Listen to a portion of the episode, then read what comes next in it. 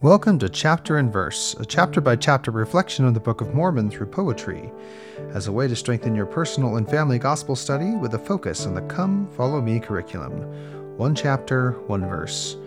My name is Michael D. Young, and today we have a text based on Alma 35. The focus verse for this text is Alma 35, 15.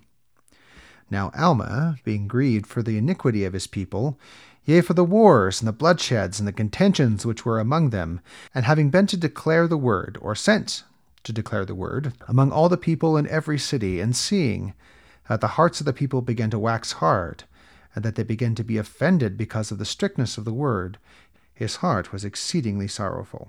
And now the text A hardened heart.